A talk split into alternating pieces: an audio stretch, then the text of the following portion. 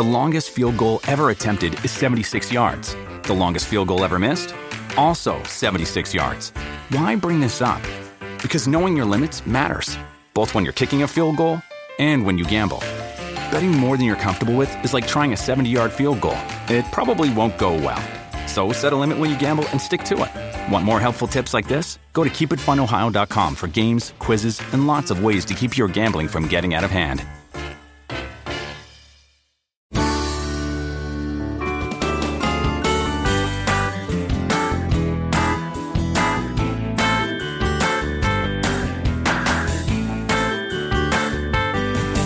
Hey, it's Dr. Michael Rich, the mediatrician. I'm a practicing pediatrician, a child health researcher, and a lifelong filmmaker who understands how powerfully screens can engage and change us.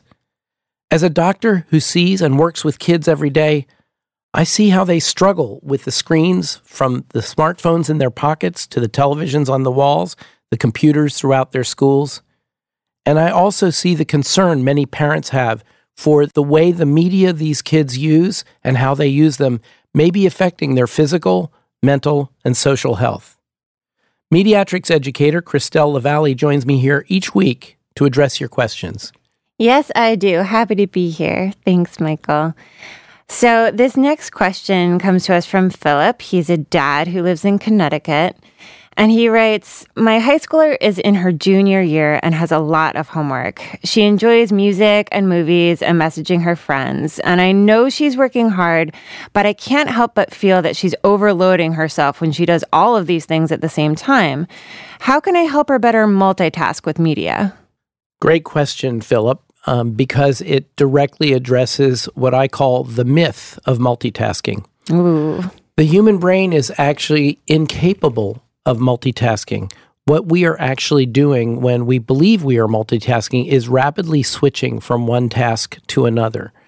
Um, and there are many experiments that have been done with this, often with very smart students, such as those at MIT or Stanford. Hmm. And what they've done is they've had them do a homework problem, basically, um, in different conditions. And what they find is that while when multitasking between, say, writing an essay, reading a, a, a story, uh, doing math problems, and going on instant messaging and having music running, etc., is that while they may be able to cover more territory when doing this, that that information is not well retained, and they make many more mistakes when they are doing the work. So what we're seeing is that they are trying to do many things quite superficially and they are covering more ground, but they're not thinking about it in deep, reflective ways, which is what it really takes to do good homework. That must have been very humbling for those Stanford and MIT students to realize. It was. Mm-hmm. Um, and, you know, some of them realized it and some of them discounted it and didn't believe it, right? you know, they said, I'm still going on in my own merry way. And this brings up an interesting question, which is should we be worried that we are not doing things the same way, or should we accept that our way of thinking and approaching problems is actually evolving? We don't want to be Luddites and say, because this is not working the way it used to work, it's not the right thing to do.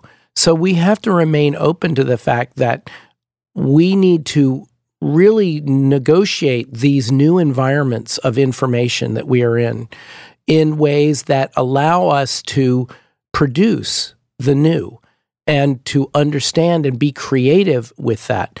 Now, admittedly, a lot of that does require the kind of deep reflective thinking that is not happening when we think we are multitasking.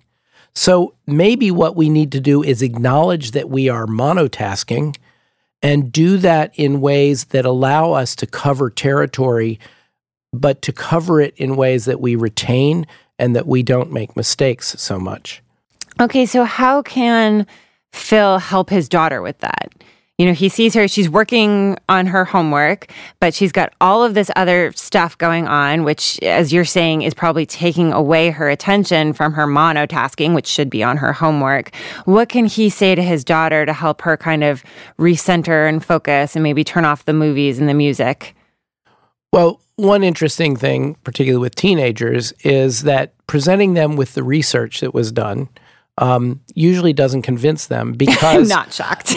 because because that affects other kids, but not me. of course, You know? that was in a lab. It's That what- has nothing to do with Right. her in her bedroom. Well, it's also the third person syndrome, which is, you know, violent video games make other kids more aggressive, but it doesn't affect me because I'm smarter and faster and whatever. I can do it all. right? Exactly. I can do it all. I'm a teen. Um, but have her do an experiment. Oh, I like where this is going. Okay. Okay. Um, and one Experiment experiment you can do, and and this is a fun one to do, is have her take a plain piece of paper, draw a line through the middle of it, and on the top to write out the words, "I can multitask as much as I want," right? And then on the second half to write one through twenty-one, the numerals okay. and to time that. See how long it takes her to write that. Flip the paper over, cut it in half, or draw a line through the middle, and at the top, write, I can multitask as much as I want, and do the numbers 1 through 21, but to do it alternating from I to 1, C to 2. oh, I'm totally right? following. and yeah. time how long it takes her to do it. Guessing it takes longer. You think? it actually usually takes people twice or three times as long to do it that way Oh, because wow. they have to shift frames between the two. Yeah, your focus.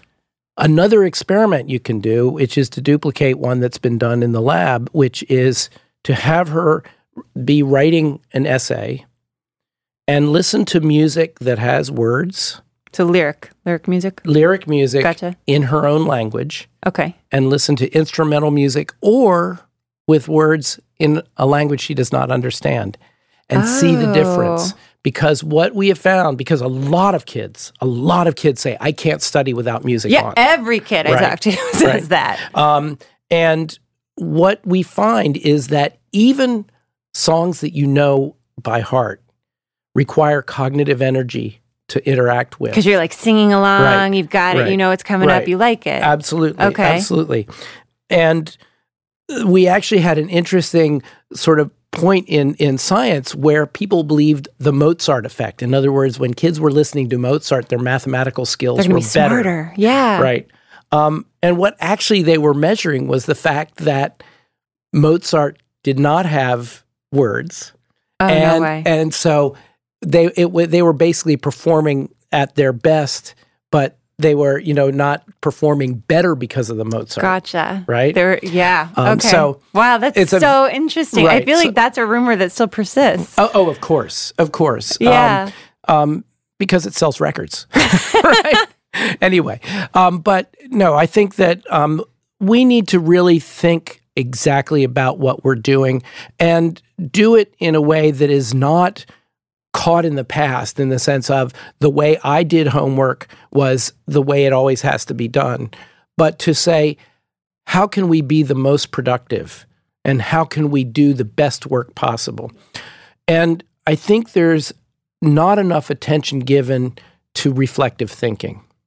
Um, and here's another thing that's slightly related to this that I'm hearing a lot from educators, and that is that kids are not bothering to memorize things, to really understand and basically um, integrate into their knowledge base how photosynthesis works or what the Civil War was, et cetera. And what they find is that they will say, I don't need to learn that. I can Google it. Oh. But what they don't have as a result is the building blocks to put together ideas in new ways. Hmm. And so They if they are not exactly, they're Yeah. not putting together the, those elements that allow them to reconfigure and think about things in a new way. And so That's so that's really the value of reflective thinking because it's the basis of innovation and creativity. That's that's so good. So after after Phil has has kind of created this lab in his daughter's bedroom Uh-huh. and shown her, okay, you're not so great at multitasking like you think you are. Also, we know that it's really important for his daughter to have that reflective thought. What, you know, what can he recommend? How can he give his daughter a really good study space or homework space? Well, rather than giving his daughter a homework space, have his daughter design it with him. Oh, In other I like words, that. I think she'll like that too. Right. Because again, if you can give her ownership over this, you can harness her desire to do well and you can actually have her demonstrate to herself, not to you, how well she does in all these conditions with music, without music, with music, with words, with other screens going on, etc. Okay, because I feel like she'll she'll say, "Okay, this is my perfect setup and it's got the music, it's got the movies, it's got the phone out, all of that." So this is going to be almost like a trial and error type situation, a negotiation between her and dad about, you know, Yeah, and and let's face facts. Um, regardless of what she says she's going to do to dad, if she doesn't believe that she does better in a monotasking situation, she's going to sneak the other stuff in anyway, True. right? True. I mean, she will have that English essay front and center on her computer screen when dad walks by, but it's hiding the music she's downloading and the videos she's looking in the instant messaging windows that are open underneath it. Thank you so much, Philip, for writing in and sharing your experience. I hope this advice was helpful for you. For our listeners out there who are interested in more subjects like this, as well as the science behind them, you can find all of our resources at askthemediatrician.org. You can also connect with our mediatrician on Twitter at mediatrician and submit your own question at askthemediatrician.org. Thank you so much for listening, and please make sure that you subscribe and share this podcast. Enjoy your media and use them wisely, preferably one at a time. And enjoy your daughter and help her to study wisely. Ask the Mediatrician is hosted by Dr. Michael Rich, joined by mediatrics educator Kristelle Lavallee. Jill R. Kavanaugh is our Chief Knowledge Officer. Original music composed by Christopher Surf. Podcast and music recorded, mixed, and edited at Saturn Sound Studios. Executive producer Alicia Haywood.